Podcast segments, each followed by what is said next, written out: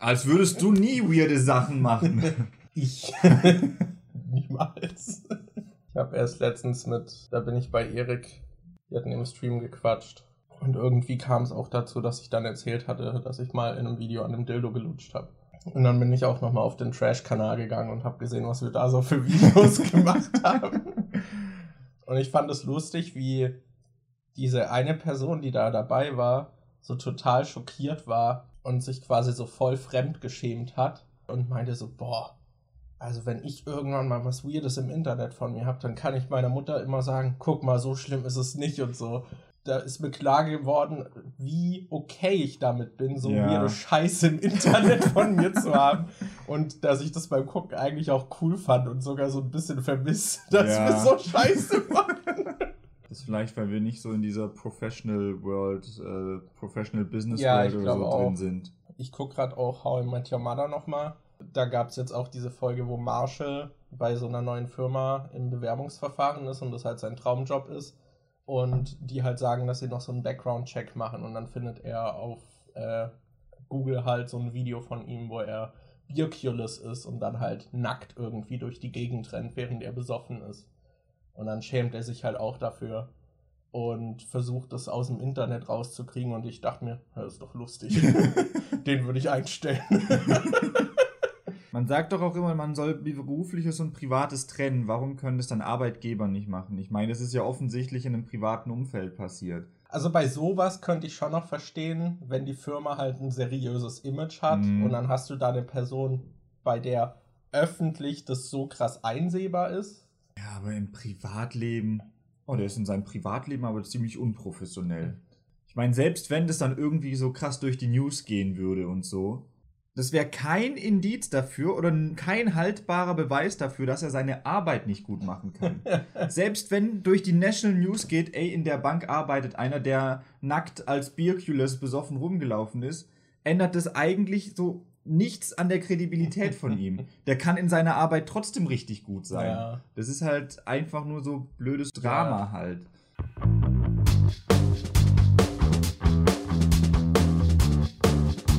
Hallo und herzlich willkommen zu einer neuen Folge vom Die Nachtzügler Podcast von und Mist. Mist. von und Mist. Von und Mist. Markus, aka MJ. Und wow, mir, Daniel, aka Demon.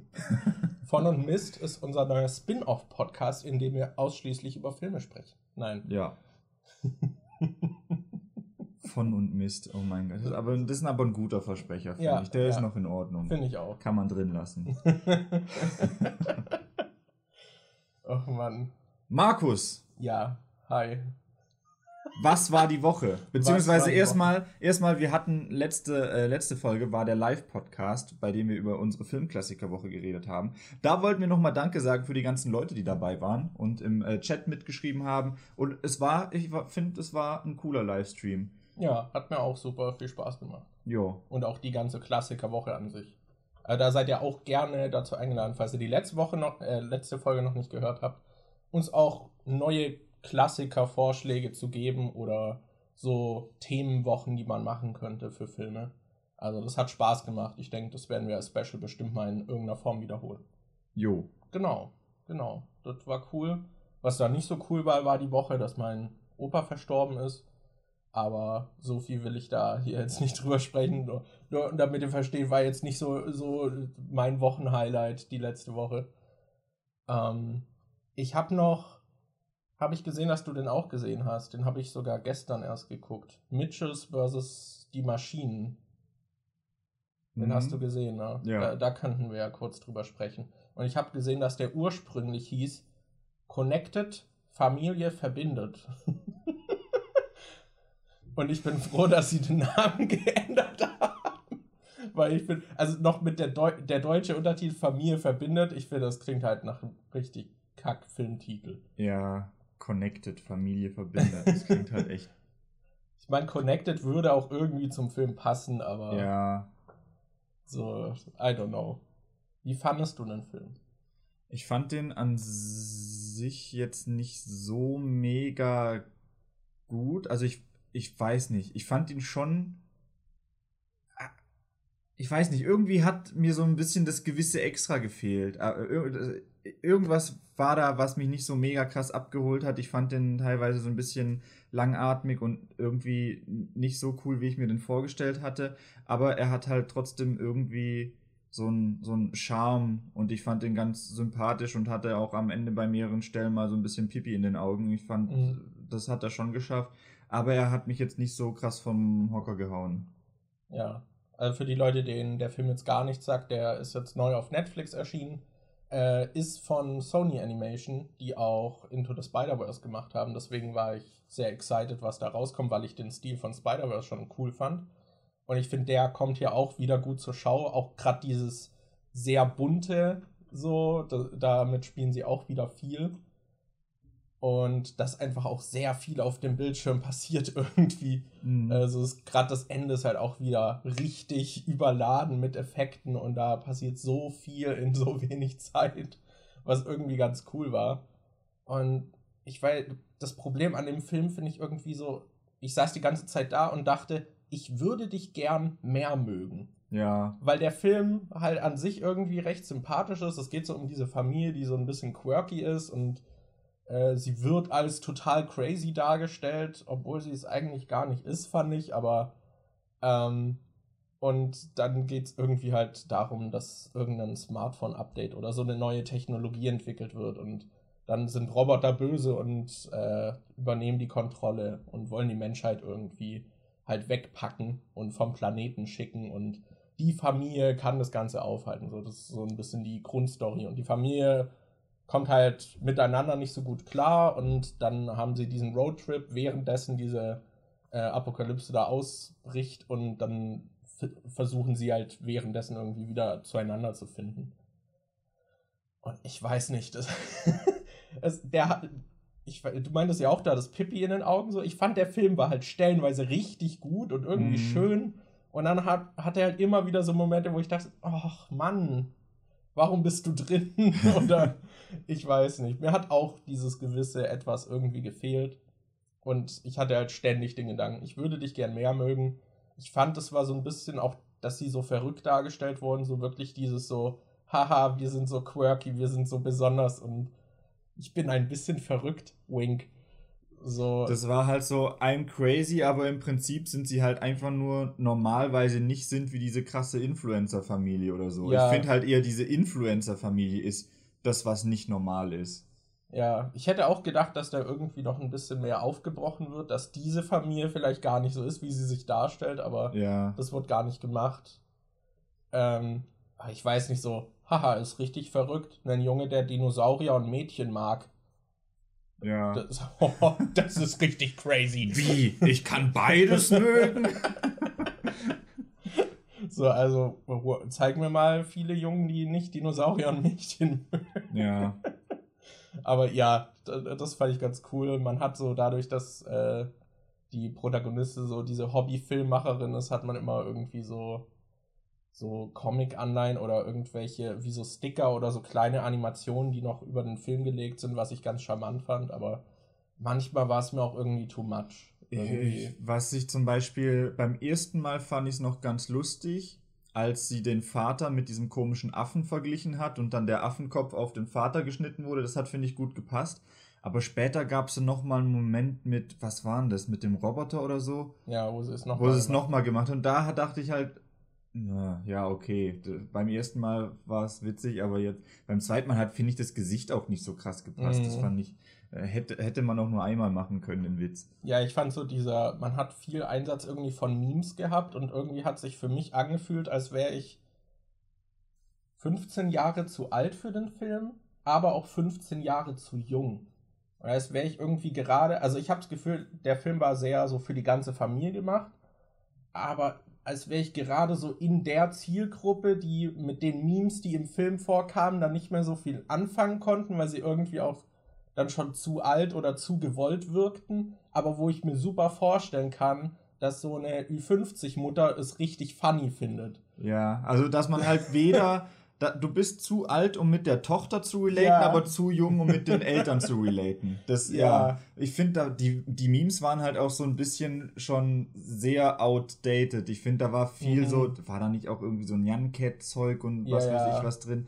Das ist halt so 2010er Memes irgendwie, keine Ahnung. Das fand ich irgendwie ein bisschen weird. Ja, also so ein paar Sachen waren mir da zu gewollt einfach Mhm. drin, irgendwie, die nicht so reingepasst haben. Ich fand auch so diese ganzen Sticker und so, die sie dann so drauf gemacht also quasi so Instagram-Sticker, das hat dann auch nicht so richtig funktioniert. Ja. Aber er hat schöne Momente. Äh, Ich würde trotzdem sagen, er ist sehenswert. Also ich fand ihn trotzdem gut, aber er hat viele Ja, Sachen, die mich so ein bisschen gestört haben. ja, das war auf jeden Fall die Woche. Ich habe noch ein cooles Spiel gespielt, was ich kurz erwähnen würde, und zwar Before Your Eyes. Äh, das Spiel nimmt im Prinzip eine Seele, die gerade so in der Totenwelt angekommen ist und dann so diese, also ist wirklich so klassisch, man fährt halt gerade auf so einem Fluss entlang und hat da so eine Person, die mit dir redet, irgendwie so den Fährmann, der dich äh, ins Jenseits überbringt. Und dann äh, erlebt man nochmal sein Leben. Und der Kniff bei dem Spiel ist, dass äh, es mit einer Webcam deine Augen scannt und wenn du blinzelst, geht es zum nächsten Moment über. Und das war ziemlich cool. Also, ja. Wie viele Momente gibt's denn da? Sonst ist man da doch relativ schnell durch, oder? Na, das hat schon, also es ist nicht jedes Mal, wenn du blinzelst, dass es direkt weitergeht. Es hat dann immer so Stellen, wo es dann ab da, wenn du blinzelst, geht es weiter. Und also, du kannst jetzt nicht irgendwie Speedrun, indem du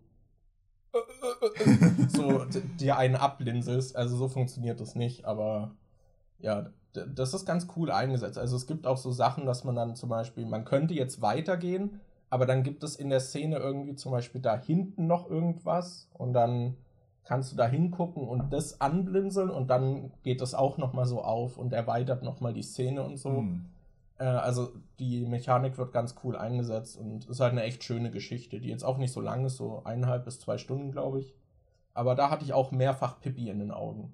Das, das war auch schön. Hat die Webcam mit der Blinzelfunktion dann schlechter funktioniert, weil du Tränen in den Augen hattest? Nee, das ging, das ging.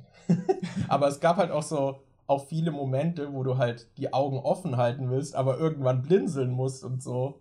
Also Mhm. halt dann auch schöne Momente oder Momente, wo du das Gefühl hast, so, ah, wenn ich jetzt hier blinzel, dann verpasse ich irgendwie was aus der Story oder so. Ich würde hier Hast du ein bisschen mit der Mechanik rumprobiert? Zum Beispiel, was passiert, wenn du dir kurz die Hand davor hältst, dann blinzelst und dann die Hand wieder runter machst? Ich hatte gemerkt, ich hatte mal irgendwie weggeguckt, weil glaube, Falco hatte mich angesprochen oder so.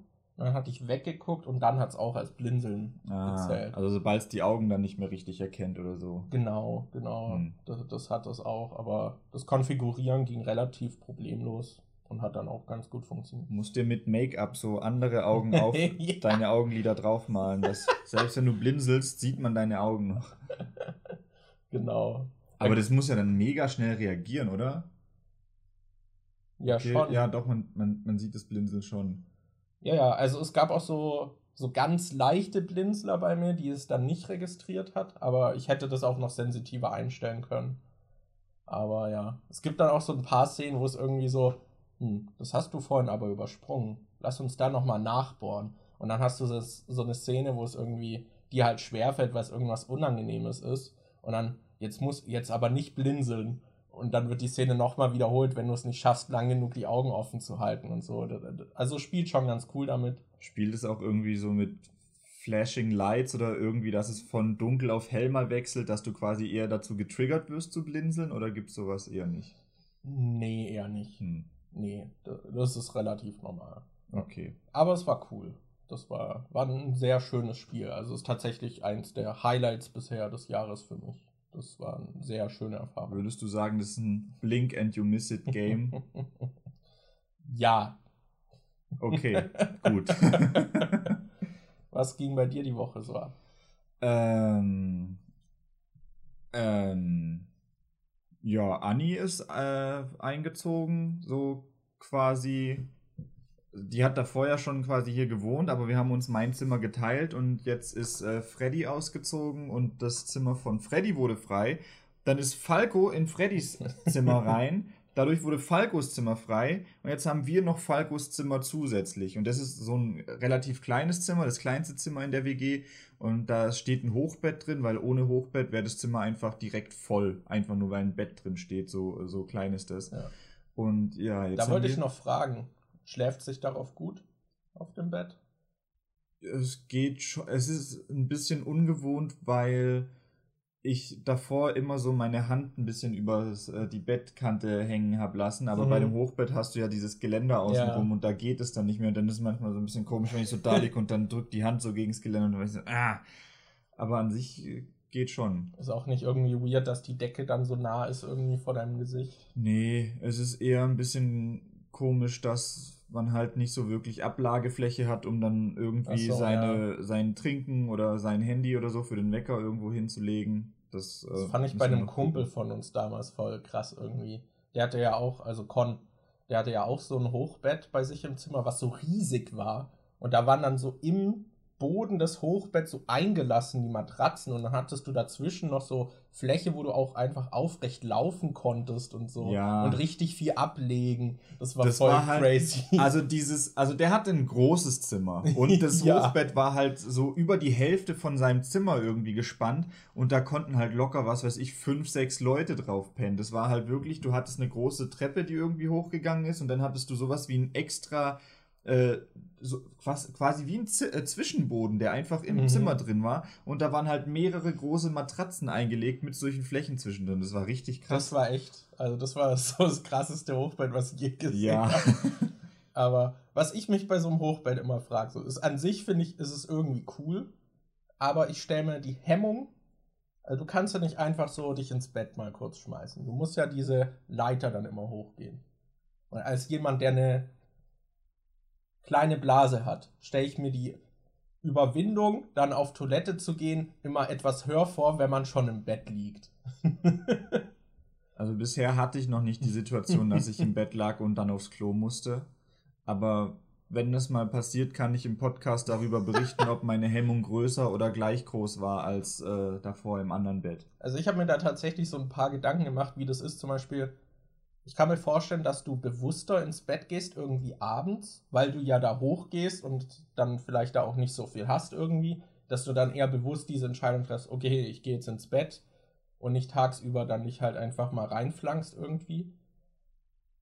Äh, und dass, wenn man einen Wecker stellt und der unten ist, dass man dann halt auf jeden Fall aufsteht und nicht wieder ins Bett geht aber gleichzeitig wahrscheinlich auch, wenn man zum Beispiel keinen Wecker hat oder nicht raus muss, dass man vielleicht eher verführt ist, länger liegen zu bleiben, weil die Überwindung höher ist, weil man jetzt noch diese Treppe runtergehen muss. Das waren so Gedanken, die mir bei so einem Hochbett in den Kopf kamen. Lazy Boy Markus stellt sich direkt die Fragen, ob der kleine Schritt der zusätzlichen Treppe, die da ist, noch einen großen äh, Einfluss auf das äh, Schlafverhalten oder Aufstehverhalten hat. Ich meine mal, also gerade wenn man morgens gar keinen Bock hat und noch müde ist und Boah, jetzt Manchmal- Treppen steigen, nö, bleibe ich lieber den ganzen Tag im Bett liegen. ja nicht den ganzen Tag, aber das können, kann mir schon vorstellen, dass das mal kritische 15 Minuten ausmachen kann. Also bei mir hat es bisher noch keinen Unterschied gemacht. Ich meine, ich habe eine PS4 und benutze die fast nie, weil ich die Audio umstecken müsste. Deswegen, Ich habe mich aber auch davor schon nicht wirklich oft tagsüber einfach ins Bett geflankt. Ich gehe eigentlich immer. ja, das war zum bewusst Beispiel, ins Bett. das war eher jetzt auf Anni bezogen, weil die ja öfter, weiß nicht, bei euch im Zimmer dann auch im Bett lag oder so. Die liegt auch tagsüber öfter im Hochbett. okay. ja, aber das Coole ist jetzt halt, dass das äh, Zimmer, was, äh, wo wir davor auch gepennt haben, äh, also das große Zimmer jetzt halt äh, kein Bett mehr hat und dadurch ist jetzt ein großes Stück Platz frei geworden. Und äh, wir haben unterm Hochbett halt, ähm, Anni hat jetzt noch ihre Playstation, ihre Switch Docking Station und ihren äh, Fernseher mitgebracht. Das heißt, wir haben jetzt alles doppelt. Und unterm, im anderen Zimmer ist jetzt halt auch noch der große Fernseher unterm Hochbett und die Konsole. Das heißt, wenn ich jetzt zum Beispiel äh, streame, war es davor halt so, dass sie dann auf dem Bett im Hintergrund saß und irgendwie auf dem Laptop was mit Kopfhörern gemacht hat, was halt auch irgendwie scheiße ist. Ja, Und jetzt kann sie halt währenddessen Playstation spielen oder so, oder wenn sie zum halt Beispiel. normal existieren. Ja. Oder neulich hat sie auch gestreamt und dann saß ich halt drüben und hab, äh, das war eigentlich ganz cool, habe ich meinen Laptop genommen und an den Fernseher angeschlossen und dann konnte ich auf dem Fernseher groß halt ihren Stream gucken und hatte dann auf dem Laptop-Bildschirm den Chat offen und konnte dann währenddessen, das war eigentlich auch ganz cool. cool. Also das äh, extra Zimmer ist jetzt gerade für, wenn einer streamt, eigentlich ganz praktisch, Ja. wenn man dann halt trotzdem noch irgendwie was anderes nebenher machen kann.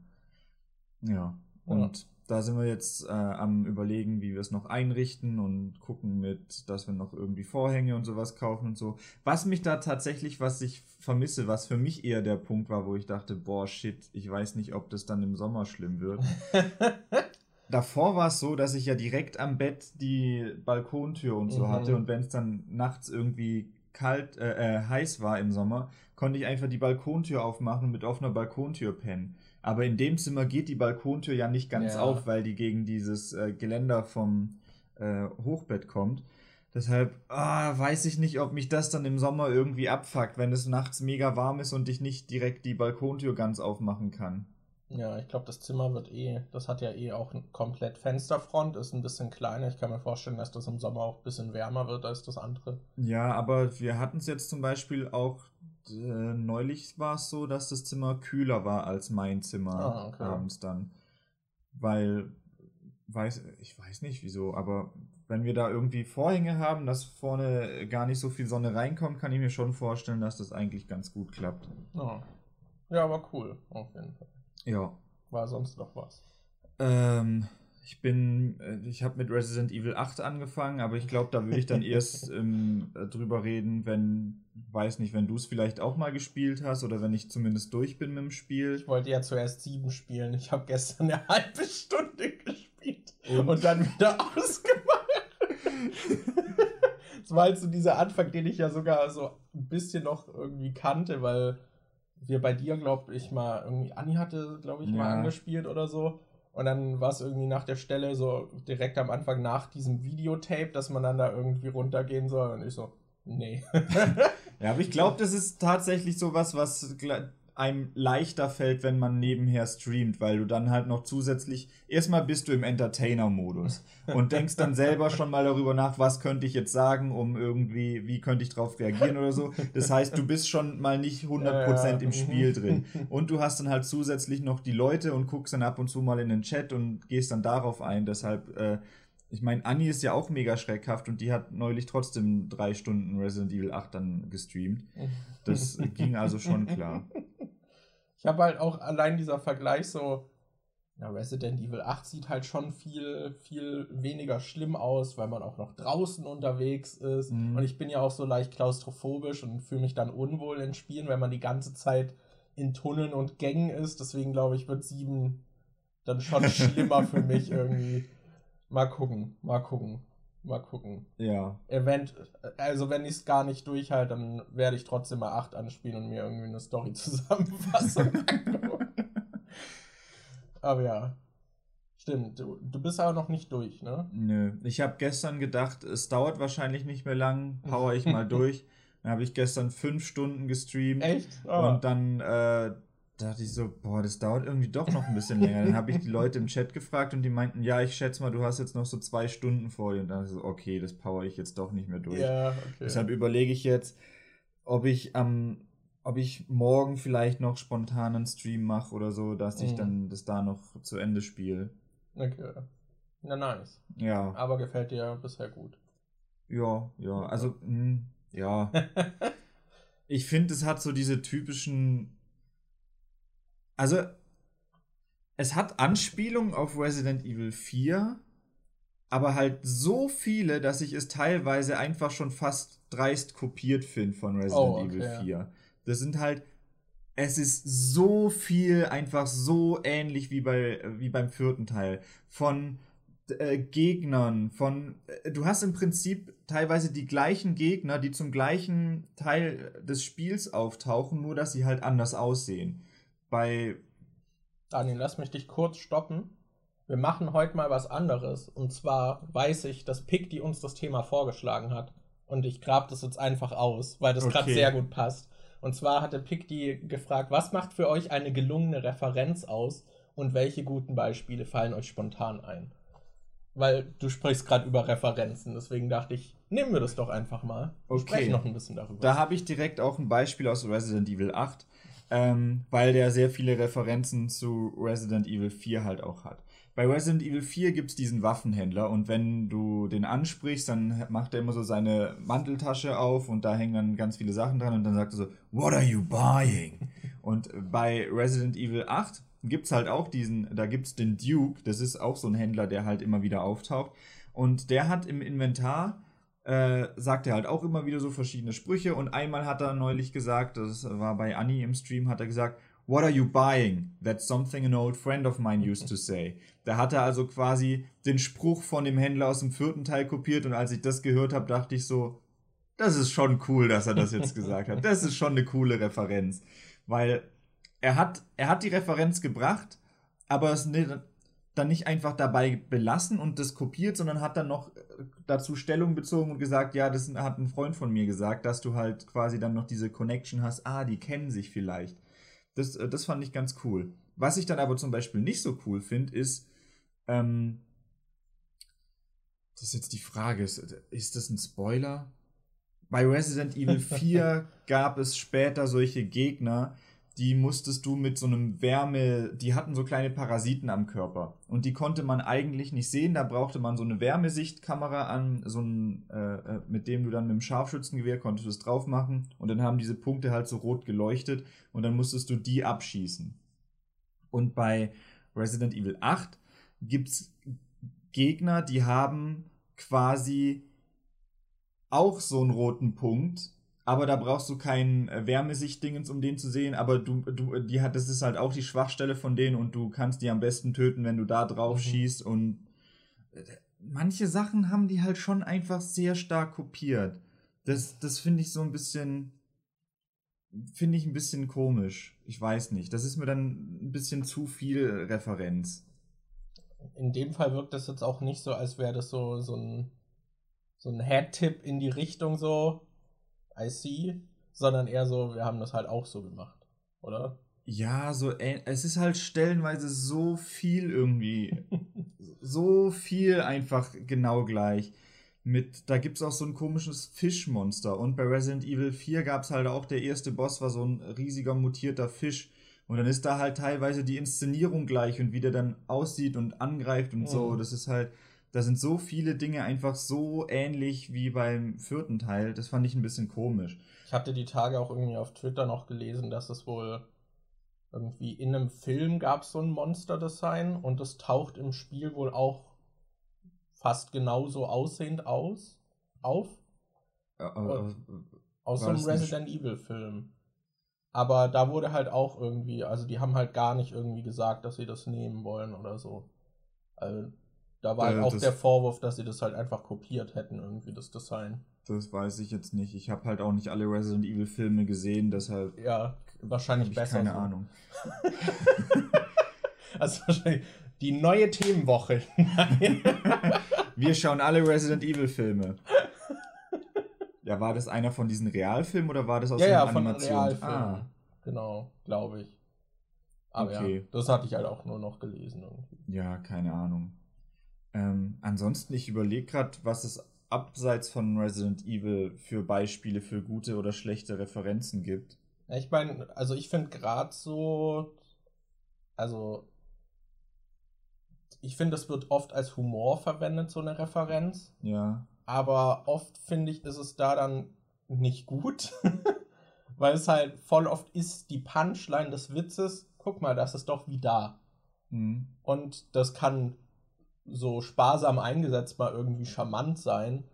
Aber wenn das too much wird, dann ist das irgendwie auch ziemlich kacke, finde ich. Was man, finde ich, oft hat, wo es funktionieren kann, aber auch. Ich musste gerade an Sawyer denken aus Lost. Ich glaube, mhm. ich, ich habe Lost jetzt schon länger nicht mehr gesehen, aber ich meine mich daran zu erinnern, dass Sawyer zum Beispiel auch immer irgendwelche Spitznamen für Charaktere irgendwie verwendet hat, anstatt sie beim richtigen Namen anzusprechen. Dass er dann zum Beispiel ich glaube, solche Charakter gibt es doch öfter, dass zum Beispiel, ähm, Gut, dass mir jetzt kein Beispiel aus Lost einfällt, aber bei, bei Zombieland zum Beispiel, als ähm, Columbus am Schluss dann mit dem Motorrad losfahren will, um Wichita und Little Rock zu retten, fährt er mit dem Motorrad raus und knallt in die Hecke rein. Dann kommt äh, Woody Harrelsons Charakter und sagt, hey, Evil Knievel, steig doch bei mir ein. Und dieses Evil Knievel ist halt so, sagt er zu ihm, weil, haha, Evil Knievel war so ein krasser Typ mit dem Motorrad, Ja. der so Stunts gemacht hat. Solche äh, Dinger, solche Referenzen finde ich eigentlich ganz cool, wenn sie passen. Ähm, Ja, ich finde sowas ist, da, wenn es kurz ist, so Leute, die das nicht kennen, so werden sich darin nicht irgendwie aufhängen oder so. Die verstehen es dann halt vielleicht nicht, aber wenn man es kennt, dann bereichert es das irgendwie nochmal so ein bisschen.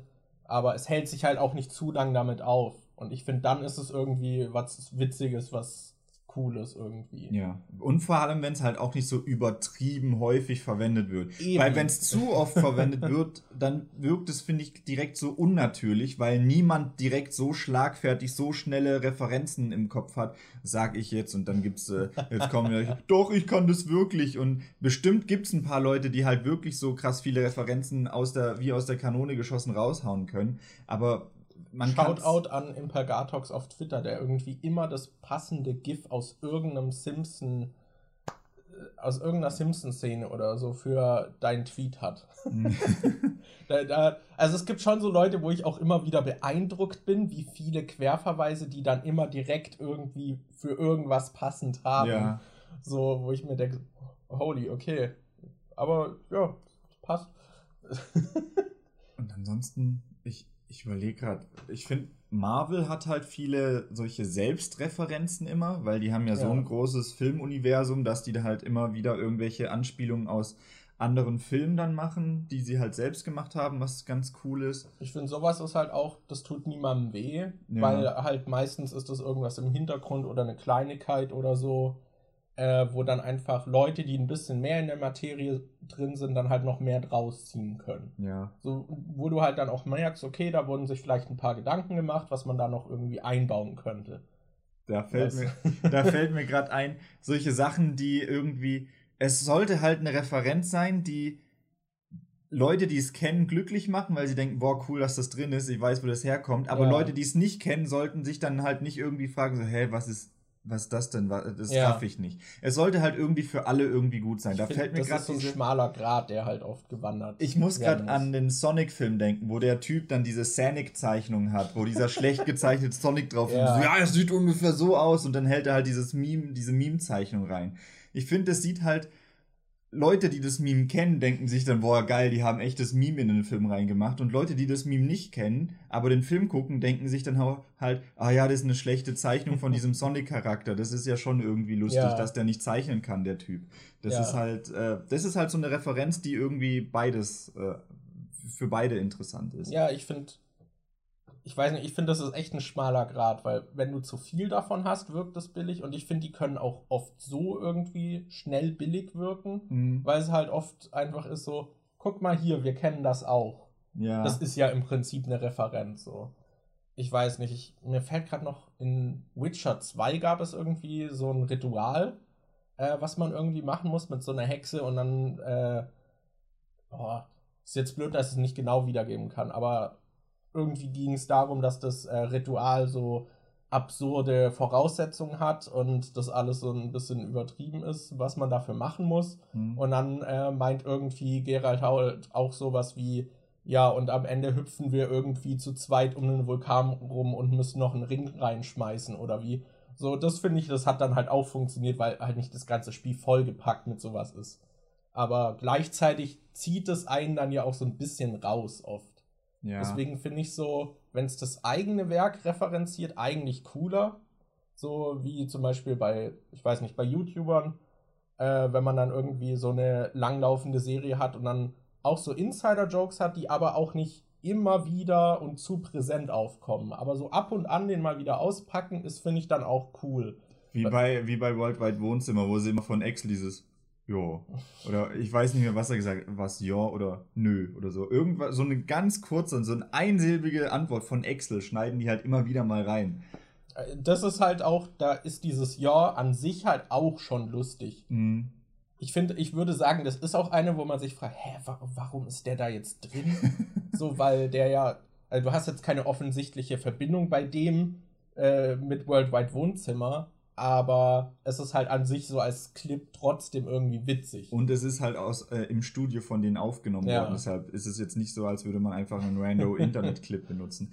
Aber mir ist noch eingefallen, was ich zum Beispiel auch witzig fand, war ähm, in Zootopia diese, diese, ähm, diese Breaking Bad Anspielung, wo diese zwei Schafe irgendwie äh, so Crystal Meth oder irgendwas kochen in dieser U-Bahn-Station mhm. und der eine heißt dann halt Walter weil, weil, weiß er ist ein Schaf mit Wolle und Walter White und so. Mhm. Ja, das fand ich ganz cool.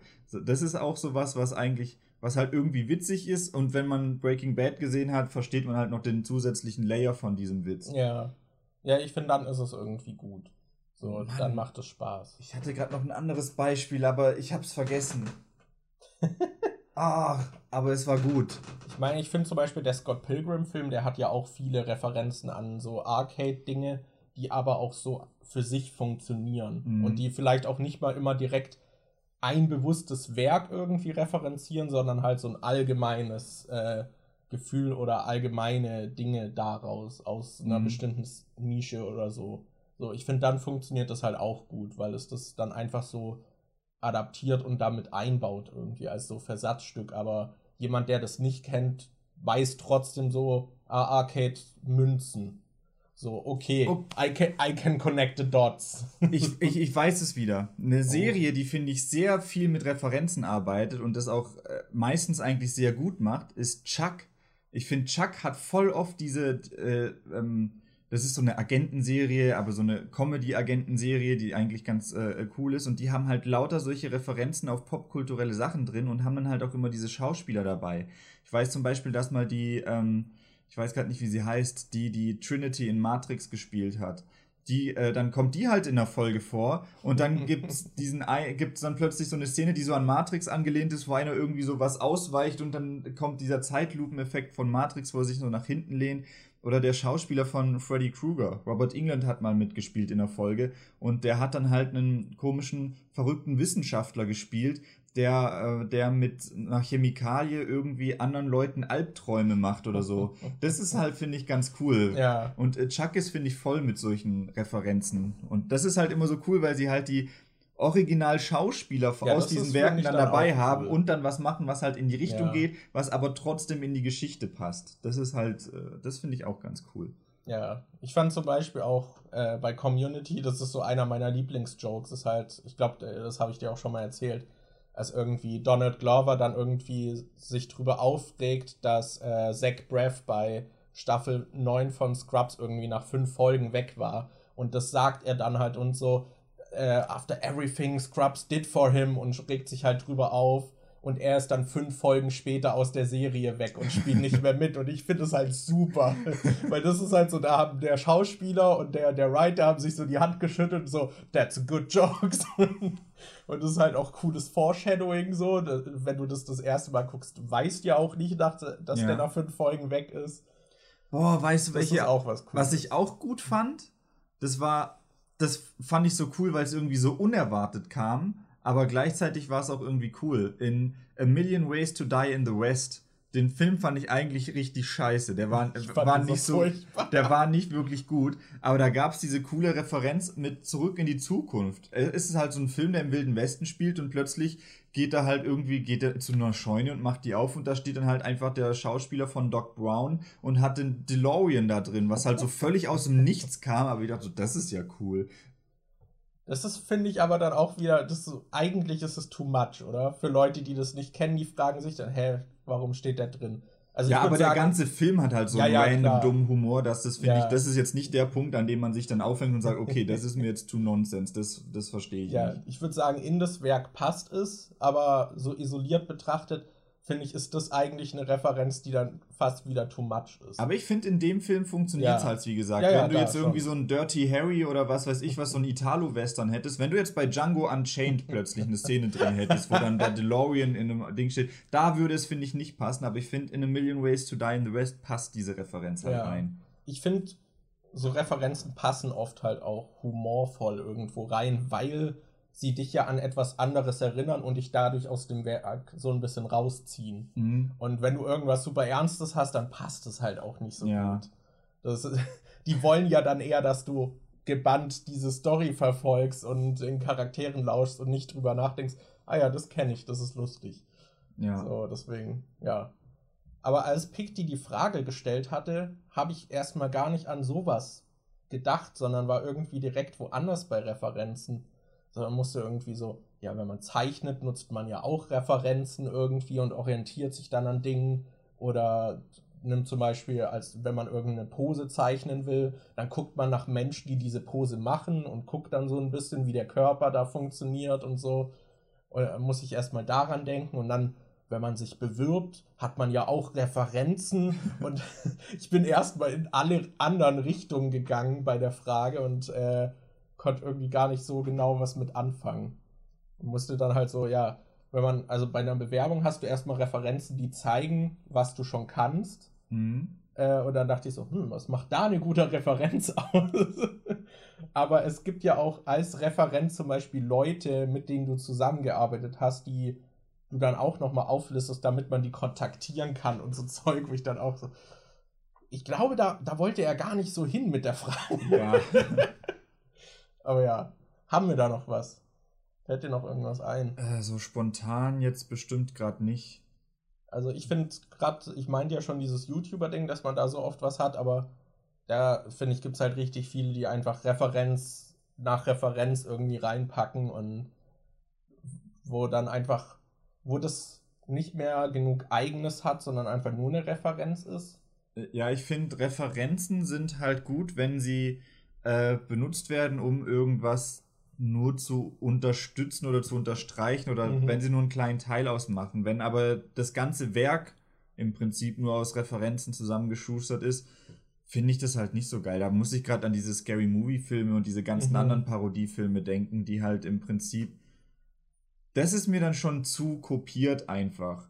Das ist kann man pa Parodiefilme als passt es zur Referenz? Im Aber- Prinzip geht es ja genau darum, dass man das halt. Mir wird noch was einfallen. Mir würde Game 2 einfallen. Die, wie du das findest. Weil die nehmen sich ja oft irgendwie zum Beispiel einen Film oder so, den sie dann in einem Beitrag referenzieren, aber dann halt auf das Spiel ummünzen. Aber trotzdem, dass oft dann die Outfits so ein bisschen oder auch die Kameraeinstellungen dann sehr an ein bestimmtes Werk angelehnt sind. Gerade bei den Specials haben sie das dann oft. Hm. Wie findest du das da?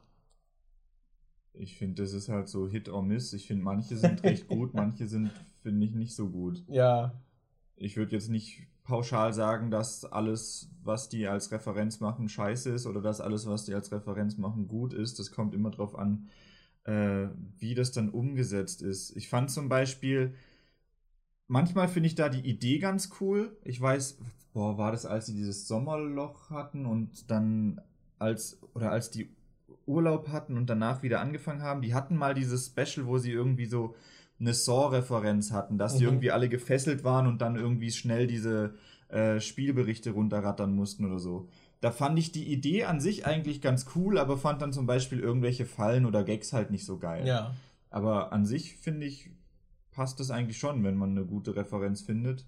Ja. Stört mich dann nicht. Aber da haben sie sich dann ja auch, also da stützen sie sich dann ja auch sehr auf das Originalwerk, das meinte ich jetzt, weil sie halt das schon dann sehr stark ausspielen, dass ja der ganze Beitrag dann darauf so basiert.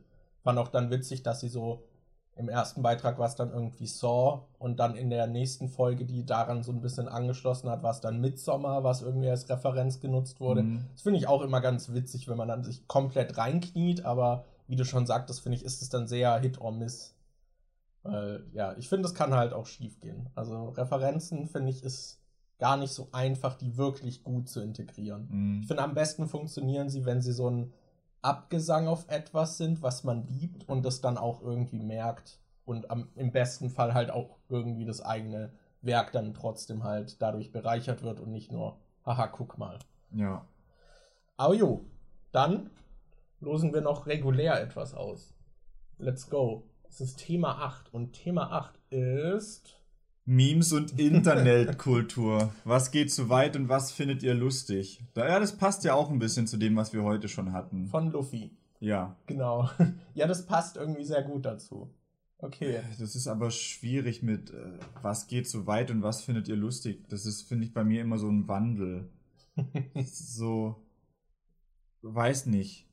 Ich finde, äh, gerade Memes und Internetkultur und Humor, das ist so ein Thema, was finde ich gut zu diesem, äh, was man früher als Kind oft gehört hat und sich dachte, voll der Bullshit, wenn jemand sagt, das verstehst du noch nicht oder wenn du in meinem Alter bist, siehst du das auch anders oder so. Und ich dachte nur so, was für ein Bullshit. Ich finde das jetzt lustig, ich werde das auch später noch lustig finden. Und dann vergehen halt ein paar Jahre, es vergehen Reifungsprozesse, du beschäftigst dich mehr mit bestimmten Themen und dann guckst du dir das an, was du da vor fünf Jahren oder so gemacht oder gesagt hast und denkst dir so, cringe. Also, ja, weiß nicht, ich finde da, das, das ist immer so, ich glaube, da ist halt auch jeder immer so. Das Problem ist, dass jeder halt auf unterschiedlichen, in unterschiedlichen Phasen seines Lebens ist. Mhm. Und ich denke mir jetzt bei diesen ganzen, äh, ganzen edgy, schwarzer Humor, Pipapo-Sachen, die andere Leute so im Internet posten, so, Alter, ist das unnötig und so wirklich witzig fand ich das jetzt auch nicht oder so. Oder aber ich weiß halt, dass ich mal in der Situation war, wo ich das lustig gefunden hätte. Und ja. damals hatte ich kein Verständnis für die Leute, die sagen, ja, das finde ich nicht so witzig. Da dachte ich, aha, du bist dann halt einfach irgendwie äh, ein Spießer oder was weiß ich was. Ich bin halt von der einen Seite auf die andere so geswitcht. ja. Deshalb verstehe ich auch, warum andere Leute das dann zum Beispiel nicht so sehen, wenn ich sage, ja, ich finde es einfach nicht so witzig oder so. Keine Ahnung, ich war halt auf der anderen Seite, deshalb was ich halt mittlerweile, weil gerade mit so diesem Erstarken dieser ganzen Alt-Right-Memes und so, was ich mittlerweile viel mehr dann auch hinterfrag ist, okay, warum wurde dieses Meme gemacht und was wollte die Person damit erreichen? Weil ich finde, Internetkultur verselbstständigt sich sehr gern und adaptiert aber auch sehr, ich sag mal, toxische Dinge sehr schnell, mhm. die halt echt eigentlich nicht. Also als Beispiel würde mir einfach die inflationäre Verwendung von Autist als Beleidigung einfallen. Die irgendwie, ich glaube, auf Twitch hat sich das total verselbstständigt, dass dann halt richtig viele halt immer Autist als Beleidigung verwendet haben, ohne, glaube ich, überhaupt wirklich zu wissen, was ein Autist ist. Was ich äh, echt weird irgendwie schon immer fand. Aber genau aus derselben Ecke gibt es halt auch viel anderes, was ich früher dann irgendwie lustig fand. Aber wenn man sich das dann mal so isoliert anguckt, ist es eigentlich voll scheiße. Und gerade Memes, finde ich, sind so oft so toxisch ja. oder beleidigend oder haha, guck mal, wir sind cool und guck mal, haha, die andere Person ist kacke. Gibt ja auch hier zum Beispiel diese Chat-Memes irgendwie und also diese Chat- und Incel-Memes und die werden dann auch irgendwie oft äh, neu aufgerollt irgendwie, wo da eigentlich immer die Punchline ist so, oh, guck mal, ich bin die Person, die hier das und das irgendwie gut macht und das ist cool und guck mal, die andere Person, die ist schlechter als ich, weil die das und das macht. So, und das gibt es halt richtig oft in voll vielen Versionen und da bin ich langsam auch müde. Ich finde, das kann immer noch ab und an lustig sein, es gibt auch einige Memes, wo ich denke, ich mag das Meme an sich nicht, aber jetzt mit der Unterschrift finde ich es dann doch ganz witzig. So, das gibt es irgendwie auch. Das, ja, das ist, finde ich, auch so ein schmaler Grad. Ich finde, es kann zu schnell irgendwie eskalieren. Mhm. Und es gibt viele Memes, wo ich auch denke, wenn andere die posten so, zum Beispiel auf einem Discord-Server, ah, das würde ich ja eigentlich eher weniger gern irgendwie sehen, weil ich halt dann auch nicht weiß, aus welchem Grund die Person das gepostet hat. So ist es einfach nur, fand sie das einfach lustig oder steckt da dann auch wieder mehr dahinter? Weil ich dann zum Beispiel, ich weiß nicht, Pepe the Frog ist ja auch sowas, was sich so verselbstständigt hat, weil mhm. die Alt-Right den so ein bisschen adaptiert haben und dann so als Erkennungszeichen irgendwie benutzt haben und den in ganz vielen Memes verwendet haben. Und dann ist man halt irgendwann an dem Moment, wo man so ein Pepe-Meme sieht, das man mal mochte und irgendwie auch cool fand, weil der Frosch einfach auch cool aussah. Und dann weiß man, was mit dem Frosch alles veranstaltet wurde und dann kann man das halt nicht mehr so unschuldig betrachten. So, und dann fragt man sich so, okay, die Person, die den jetzt gepostet hat, war es jetzt unschuldig und die fand einfach nur das gerade lustig oder hm, das schwierig. Ist, das ist auch immer so bei, bei den Streams, irgendwie gerade auf YouTube sind dann halt auch oft irgendwie Kommentare, da habe ich ja mehrere junge Zuschauer auch und da kommen dann halt manchmal solche edgy, komischen Witze reingepostet ich weiß noch, neulich hat irgendjemand so einen, irgend so einen schwarzen Witz irgendwie Mhm. gepostet. Und ich habe den halt so äh, überflogen und gelesen und dachte so, äh, ja, okay, ist jetzt nicht so meins, keine Ahnung. Früher hätte ich da. Das, das ist halt auch ein Witz, den kannte ich schon und da habe Ja, ich ja. safe früher auch schon mal drüber gelacht. Aber so aus heutiger Sicht denke ich mir dann, ja, finde ich halt nicht witzig. Ja, Und das dann- ist auch was, was mir, was ich auch noch ansprechen wollte. Das weißt du noch damals auch auf 9gag zum Beispiel. Da war es halt auch so, irgendjemand macht zum Beispiel so einen schwarzen Witz oder so. Und dann konntest du einfach in den Kommentaren immer wieder dieselben Witzkette, wo die Leute sich dann drauf antworten, wie halt schon so einprogrammiert, äh, wieder sehen, dass sie sich dann halt auch, oder, oder keine Ahnung, mit diesen auch so, so Hitlerwitzen, wo dann alle irgendwie so Wortspiele machen und so mit Ja. äh, Juden und Nazis und so. Und die hast du halt alle schon so oft gelesen, aber es ist dann trotzdem immer wieder dasselbe. Und du hast das Gefühl, die Leute, die das schreiben, die haben es bestimmt auch schon fünfmal geschrieben, aber finden es immer noch fucking funny. Ja, keine Ahnung. Das ist halt auch, ja, diese Wiederholung, die dann halt auch da drin steckt. Das passt auch wieder zu diesem Referenzenthema, weil Ja. ich finde, viele Memes sind eigentlich genau ein und dasselbe Meme, nur mit einem anderen Bild dann. Zum Ja. Beispiel dieses äh, Jealous Boyfriend oder so, oder Jealous Girlfriend oder wie das hieß, wo du halt den Typ mit seiner Freundin hast, der aber dann irgendwie nach hinten guckt und so. Und dann hast du halt bei der Freundin irgendwie oft sowas stehen, was halt vernünftig wäre, wie, oh, zu gesunden Zeiten ins Bett gehen oder so. Und bei dem, wo er dann hinguckt, so Schlafrhythmus total zerficken, Nacht durchmachen oder sowas. Und das war halt immer dieses Meme, dass du auf der einen Seite eigentlich was Vernünftiges, Ja. Gutes hast, aber er immer zu dem Unvernünftigen hingezogen ist. Und da gibt's halt so viele Memes, die danach, ka äh, danach und auch davor schon kamen, die im Prinzip genau die gleiche Aussage haben, aber halt ein anderes Bild. Und dann werden einfach alle alle Texte, die schon mal auf dem alten Meme waren, Ja. werden einfach nochmal gepostet mit dem neuen Meme. Später gab es ja dann dieses Bild zum Beispiel von der äh, Autobahn, wo du einmal die gerade Strecke Mhm. hattest und dann die Kurve nach drüben und dann hast du das Bild, wie das Auto rüberdriftet. Das ist einfach genau das gleiche Meme, aber halt ein anderes Bild dazu. Und da hat man dann halt jede Variation, die es zu dem Jealous Girlfriend-Dingens gab, hat man dann nochmal mit diesem Ja. Automeme gesehen. Und danach kommt dann wieder ein anderes Meme, was im Prinzip die gleiche Aussage hat und dann wird nochmal alles be benutzt. Ja. Ich finde, teilweise kann es dann halt auch lustig sein, weil das Bild irgendwie dann noch lustig ist, gerade irgendwie am Anfang. So, wenn man es noch nicht kennt, wenn halt, wenn du noch nicht 20.000 Varianten davon gesehen hast, dann ist halt das neue Meme irgendwie ganz witzig, weil du noch über das Bild lachst. Aber irgendwann ist es halt, hat sich so wiederholt oder es braucht dann halt ein bisschen mehr. Ich finde, es gibt halt zum Beispiel auch viele lustige Edits, zum Beispiel bei dem äh, Dude mit dem Schmetterling und so, ist das irgendwie und dann ist wieder was eingefügt, was halt überhaupt nicht dieser Schmetterling ist. Mhm. Äh, und da gab es zum Beispiel, finde ich, auch viele lustige Edits, die das dann irgendwie dann nochmal äh, interessant gemacht haben. Aber mittlerweile hat sich da halt für mich, habe ich wahrscheinlich auch schon zu viele Jahre an Meme-Kultur miterlebt, dass man dann eben diese immer sich wiederholenden Motive Ja. hat. Ich will damit ja auch nicht sagen, dass man die dann irgendwie nicht lustig finden darf. Ich Ja. glaube, das ist halt einfach so, wenn man schon so tief drin steckt und das alles schon mal gesehen hat, dann lässt einen das halt irgendwann kalt. Ja, Und es kann ja genau. sein, dass, äh, keine Ahnung, wenn ein Meme schon fünf, äh, eine Referenz auf irgendwas anderes ist und schon 15.000 Mal kopiert wurde, kann es ja trotzdem sein, dass es Personen gibt, die dieses Meme gerade zum ersten Mal sehen und Ja. dann kann es dann natürlich trotzdem witzig sein. Aber bei mir ist es halt oft so, ja, das habe ich halt schon zehnmal gesehen und das lässt mich jetzt halt Ja. eher kalt.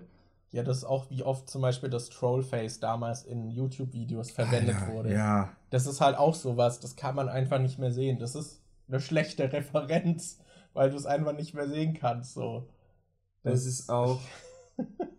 Da hatten wir ja auch schon drüber geredet, um mal wieder ein bisschen mehr auf dieses mit der Internetkultur einzugehen. Wir hatten ja neulich schon mal über den Drachenlord geredet. Das ist halt auch sowas. Bei mir, äh, Mhm. bei den Resident Evil Streams war jetzt auch die letzten Male immer jemand dabei, der halt lauter solche Drachenlord-Anspielungen oder sowas gemacht hat, wie Mehrfach auch noch. ja, irgendwie beim Reinkommen erstmal Metal Leute, dann äh, später hat er irgendwie so, da gibt's ja äh, bei Resident Evil 8 diesen Händler, diesen Duke, der halt so, äh, so total dick ist. Also, hm, an wen erinnert er dich? Richtig, Rainer Winkler. Und so, dann Oh kommen halt Mann. immer wieder solche Drachenlord-Anspielungen Ja. und ich dachte mir so, Alter, das ist, ich finde es halt nicht witzig und es ist mir eigentlich, ich habe auch keinen Bock, irgendwie mich über den lustig zu machen Ja. oder so. Dann ignoriere ich das halt, aber weiß nicht, gibt halt Leute, die das witzig finden, aber ich finde, da ist halt immer so eine, da ist halt immer so, das ist halt einfach direkt so was Toxisches, weil man halt Mhm. dann einfach nur benutzt, um negative Sachen mit ihm zu vergleichen. Ja. Ja, das finde ich halt auch. Also ich finde, so Memes sind auch ganz gut, um Leute zu entlarven, so ein bisschen irgendwie. Aber eben auch so als Erkennungszeichen, wie ich zum Beispiel meinte, diese Abfolge dieser Witze. So, da weißt du dann halt, ah, okay, die Person tickt auch schon direkt so ein bisschen wie ich und so. Und dann kannst du die irgendwie ein bisschen einordnen. Mhm. Oder in meinem Fall oft jetzt halt mittlerweile auch aussortieren.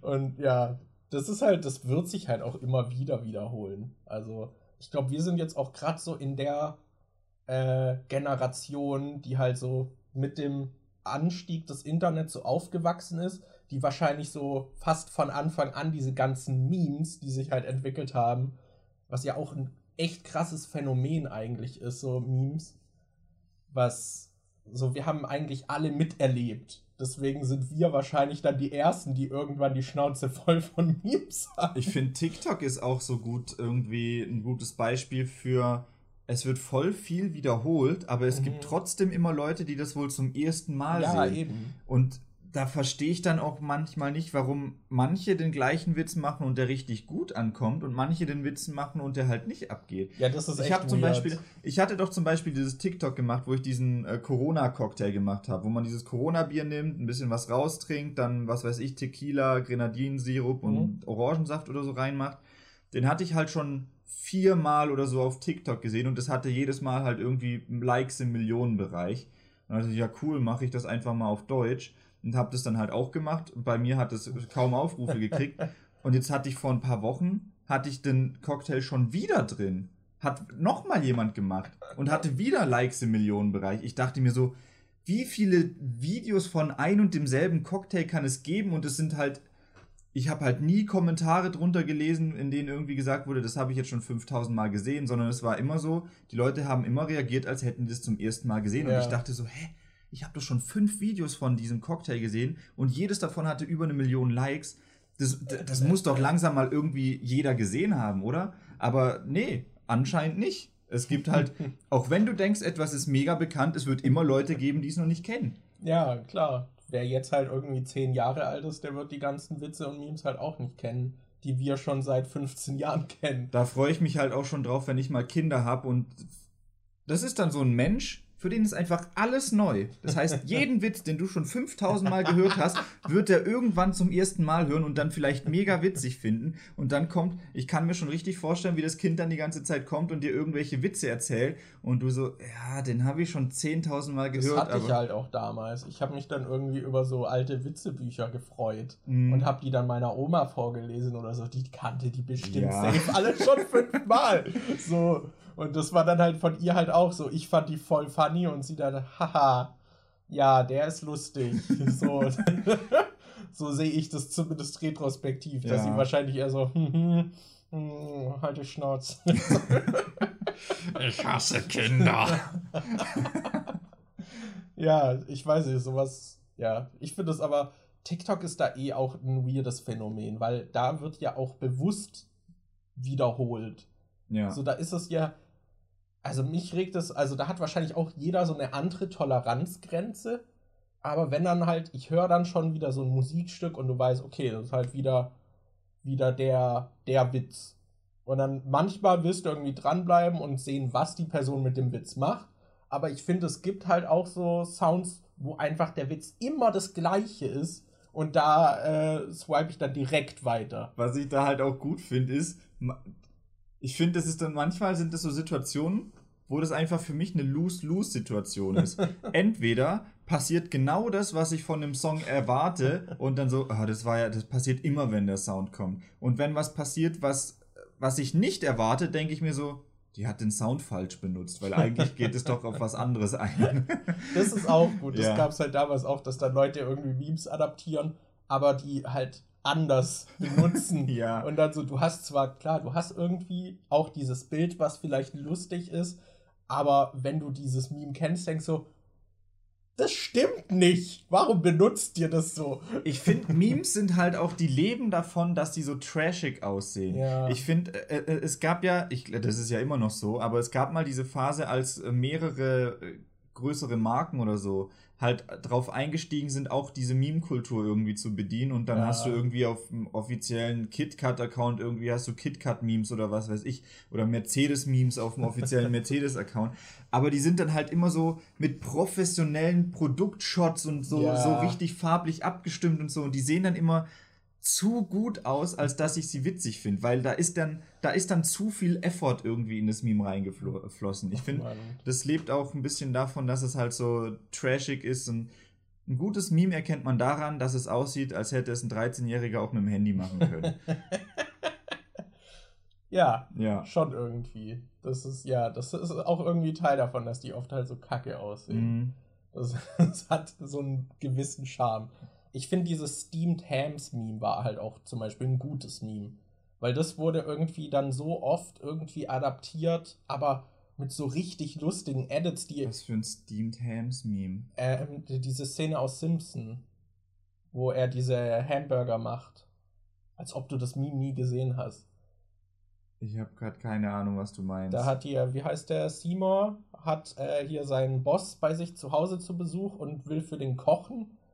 Und äh, in der Küche geht irgendwie alles in Flammen auf und dann holt er irgendwie so Burger von nebenan und verkauft die ihm dann als sein eigenes Gericht. Okay, äh, ich weiß nicht, das war auf jeden Fall, war halt auch ein Meme und da gab es so richtig viele Edits, aber halt auch so dann richtig aufwendige Edits, wo die Leute dann einfach neue Dinge animiert haben und so, die halt richtig cool waren Mhm. oder das Ganze in einem komplett anderen Stil gemacht haben. Da war dann auch so, ich fand die Szene an sich nicht mal so witzig, aber was die Leute damit gemacht haben, dann voll faszinierend irgendwie. Da gab es, glaube ich, auch dann zum Beispiel eins, Steamed Hams, but it's uh, animated in 20 different styles und so. Und dann wechselt das halt die ganze Zeit. Und so, das war irgendwie cool. Also es gibt immer mal wieder so Memes, die da Mhm. sehr, sehr dankbar irgendwie sind. Sehr denkbar. Sehr denkbar. Oh no. Sehr denkbare Memes. Aber ich finde, Memes haben halt auch so eine Ablaufzeit. Irgendwann Ja. Da hat halt jeder so eine andere Toleranzgrenze, denke ich. Und irgendwann kannst du es halt nicht mehr sehen, auch wenn du es mal lustig fandest. Ein zeitloses Meme gibt es. Ich habe einen Haar im Mund. Hm. Und zwar die ähm, Skill-Memes aus Skyrim. dass wenn du irgendwas äh, so ultra heimlich machst oder so, aber was, dass du irgendwie was, ein Bild hast von jemandem, der sich offensichtlich irgendwo versteckt und dann steht einfach drunten, drunter Sneak 100 oder Speech 100 oder so, wenn irgendjemand was Dummes sagt. Ich finde, das ist ein Meme, das ist, das finde ich immer noch witzig. Ich meine, es gibt für mich auch Memes, die ich immer noch witzig finde. Aber bei dem Skyrim-Meme ist es zum Beispiel so, seit Skyrim existiert, taucht dieses Meme immer wieder auf, aber nicht zu viel für mich. Also zumindest in meiner Wahrnehmung sehe ich es halt immer ab und an. Ja. Und ab und an gibt es auch zum Beispiel auf TikTok Witze, die ich schon kenne, wo ich weiß, was die Punchline ist, die ich dann trotzdem aber ganz witzig ausgeführt finde irgendwie. Und dann findet man sie halt trotzdem gut. Mir fällt gerade noch ein negatives Beispiel ein bei diesen TikTok-Sounds, die mich voll ankotzen. Und das ist dieses, das ist jetzt auch erst letztens, glaube ich, so groß geworden irgendwie. Da kommt so ein Song und dann so, Step on the gas. Und dann sagt die andere Person, yes, step on the gas. Und dann kommt das Punch dann immer, step on the brakes. Und das ist vom Aufbau richtig lang und halt immer dasselbe. Hm. Und ich krieg das bei TikTok immer mit irgendwelchen Kinks reingemischt. Wo irgendwie so, ja, ja, ich will deine, also leb deine Kinks mit mir aus und dann ist es immer irgendwie ein Pisskink oder so und dann so, step on the brakes. Und es ist halt immer dasselbe. Es ist immer der fucking selbe Witz. Und ich, und ich denke, ich höre diesen Song und es dauert halt 10 Sekunden, bis dieses erste Step on the Gas kommt. Es ist halt auch viel zu lang. Mhm. Und ich denke mir jedes Mal Alter, weg. Aber ja, so sowas ist irgendwie, ich weiß nicht, Internetkultur schwierig, schwierig. Ja. Also ich finde halt gerade, was du auch meintest, ist, glaube ich, so, finde ich, das größte Problem, dass halt oft Hass wird so einfach gemacht und es gibt dann halt auch sehr viel, was dann so, aber es ist doch ein Meme, es ist lustig gemeint, was aber eigentlich voll verletzend ist. Ja, und es wird dann halt so normalisiert, jemanden Ja, irgendwie genau. als Meme äh, zu beleidigen oder so. Ich finde zum Beispiel auch, ich weiß gerade gar nicht, wie die heißen, diese Zeichnungen, wo dann diese diese relativ simpel gezeichneten Figuren so diese Dellen im Kopf haben und so. Äh, das hat für mich halt auch immer diesen, also diese, diese Figuren, die so weiß sind mit so groben schwarzen Outlines und dann so feinen Linien innen. So, wo es auch diesen Dude gibt, glaube ich. Ist es Cyanide and Happiness oder was? Nee, das meine ich nicht. Äh, auf jeden Fall gibt es da halt auch voll viele, wo die dann irgendwie so, so große, so dieses Big Brain haben und so. Es sieht immer so ein bisschen eklig aus.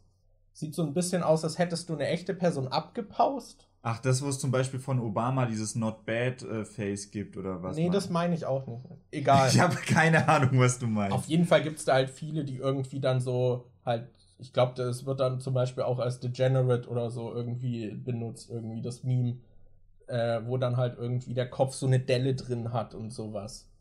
Ach, ich glaube, ich weiß, was du meinst. Mein, äh, okay. Es kann sein, dass das jetzt wieder falsch ist, aber meinst du zum Beispiel auch das, wo es diesen komischen Klischee-Gamer gibt, der dann so ganz viele Pickel im Gesicht hat, oder ist das wieder was anderes? Ich glaube, ja. Ich bin mir gerade nicht ganz Mit sicher. dem langen Pferdeschwanz und. Ja, zum Beispiel. Okay. So. Da gibt es halt auch recht viele irgendwie, die dann aber die halt, ja, irgendwie, ich weiß nicht, die finde ich halt sehr behindertenfeindlich, halt oft. Hm. Die dann halt gerade irgendwie mit deformierten Köpfen und so irgendwie dann halt spielen und die kommen halt auch echt oft vor. Und das ist zum Beispiel auch was, was ich einfach ungern sehe irgendwie. Aber ja, da gibt es irgendwie einiges, ist schwierig, aber ist irgendwie auch ein großes, großer Teil unserer Zeit. Und irgendwie ja. will man es auch nicht missen. Es hat schon, also ich finde mittlerweile ist es halt auch so, zum Beispiel Twitter hat ja auch dieses Phänomen des Live-Tweetens, dass es halt zum Beispiel die E3 irgendwie ist halt so diese große Gaming- äh, Pressekonferenzen, wo dann halt alle ihre neuen Ankündigungen zeigen und da hat es dann auch irgendwas, das ist halt auch pure Internetkultur, dass du dann währenddessen halt noch auf Twitter bist, mhm. einfach um zu gucken, was die Leute jetzt dazu sagen, während das Event stattfindet. Ja. Ich finde, das ist irgendwie ein Aspekt, der auch ganz cool sein kann, aber oft halt auch voll lame ist. Weil dann irgendwie jeder was Lustiges sagen will und dann. Das ist dann so, dann, dann werden so angestrengt die Witze rausgeschissen. Ja, ja, das hat man dann halt auch oft, aber da gibt es dann halt auch echt Leute, die dann sowas, so ein Event, was eigentlich nicht so besonders ist, dann irgendwie noch äh, bereichern können, mhm. finde ich, wodurch das dann irgendwie witziger wird. Oder das dann halt auch immer, es ist ja mittlerweile echt krass. Ich weiß auch nicht, was da für eine Industrie teilweise irgendwie bei so Meme-Makern dahinter steckt. So, ah, es ist was Neues draußen, wir müssen jetzt Memes damit machen. Weil manchmal hast du wirklich das Gefühl, so ein neues Spiel oder so, zum Beispiel Cyberpunk ist so ein Tag alt und es gibt schon so viele Memes. Da sehe ich aber halt auch immer solche, ähm, habe ich auf Reddit, glaube ich, öfter mal gesehen, solche Bilder, wo dann Leute irgendwie zwei Ordner auf dem Bildschirm, auf dem Desktop haben, so Memes if Cyberpunk is good, Memes ja. if Cyberpunk is bad oder Memes if Trump wins, Memes if Joe Biden wins oder so. Ich frage mich, ob es da wirklich Leute gibt, die sich schon auf sowas, wo man weiß, oh, da kommt ein Event, die sich dann schon vorher irgendwie Memes zurechtlegen, dass sie dann die Ersten sein können, die sie posten oder so. Ja, was ich auch richtig viel gesehen habe, äh, war zum Beispiel auch während der Trump-Zeit, immer bei irgendwelchen Tweets für oder gegen Trump, waren dann da drunter immer so spezifische Memes, die dann irgendwie positiv dafür waren oder halt irgendwie negativ gegen Trump irgendwie waren. Aber da waren halt echt voll viele Leute, die dann einfach nur mit so einem Bild geantwortet haben. Mhm. Und das fand ich auch immer weird. Und die Bilder, äh, so, so gern man auf Trump eintreten kann, waren da halt trotzdem immer so viele Bilder, die ich dann creepy und gruselig fand. Weil die Leute, die dann immer so automatisch direkt gepostet haben. Und da bin ich mir auch sicher, also gerade so bei sowas wie Präsidentenwahl und so, da wird ja auch viel mit Bots gearbeitet ja. und so. Da, da, war ich dann auch immer direkt zu einem Überlegen, ist das jetzt ein Bot?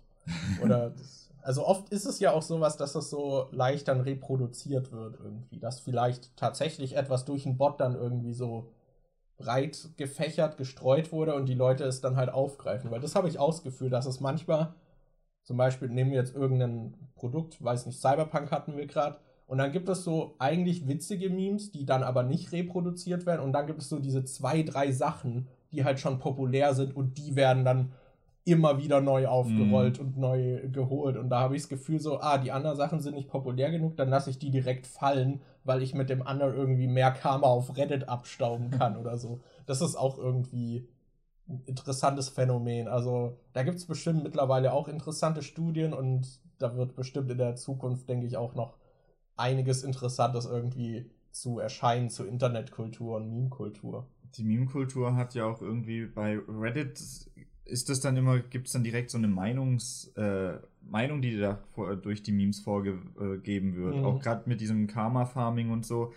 Ähm, bei als ich noch öfter auf Reddit unterwegs war, war zum Beispiel, gab es immer dieses Minecraft Good, Fortnite Bad, dass dann jedes Minecraft-Meme einfach direkt geliked wird und jedes Fortnite-Meme gedisliked wird oder so. Und meistens kristallieren, äh, kristalliert sich das ja irgendwie so ein bisschen raus, was so die Kernessenz eines Memes ist. Zum Beispiel bei Cyberpunk-Memes geht es halt immer darum, dass Cyberpunk verbuggt ist. Ja. Oder so. Selbst jetzt, nachdem es gepatcht ist, kommen immer noch Memes darüber raus, dass Cyberpunk ja verbuggt ist. Und manche Sachen äh, manche Memes laufen dann halt auch immer aufs Gleiche hinaus. Das ist halt schon irgendwie. Ja, da ja. finde ich auch diesen äh, Gaming Circle Jerk Reddit ganz witzig, weil der sich das halt immer nimmt und das dann so parodiert, was mhm. irgendwie gerade halt wieder irgendwie so die Sau ist, die durchs Dorf bei den großen Gaming Subreddits getrieben wird irgendwie. Und dann war es halt auch eine Zeit lang so, so Steam Good, Epic Bad und so Zeug, halt so immer so auf das Minimalste so runtergedummt irgendwie und diese Memes wiederholen sich halt so. Äh, dass halt irgendwie so, weiß nicht, dann Keanu gepostet wird und dann so, give this likes, it's Keanu Reeves, we love this guy und so. halt immer so Zeug, was halt, ja, ich weiß nicht. Es ist, es ist weird. Ja. Aber ja. Aber gut. Ich glaube, wir haben wir ausführlich darüber gesprochen. Ja, in dem Fall, das war der Nachzügler-Podcast für diese Woche. Wir hören uns hoffentlich auch beim nächsten Mal wieder. Und äh, ja, bedanken uns nochmal für den tollen Livestream beim letzten Mal. Yes. Und ihr könnt euch sicher sein, egal was für ein Meme ich auf das Bild der Folge packe, es wird irgendwann outdated sein. Und dann in zwei Jahren klicken die Leute vielleicht weniger gern auf die Folge, weil sie dieses Meme sehen. Jetzt äh, hast du aber dadurch, Oder ich nehme schon was, was outdated ist. Ja, nimm das Sanic-Meme. Na gut, Leute. Ciao. Tschüss.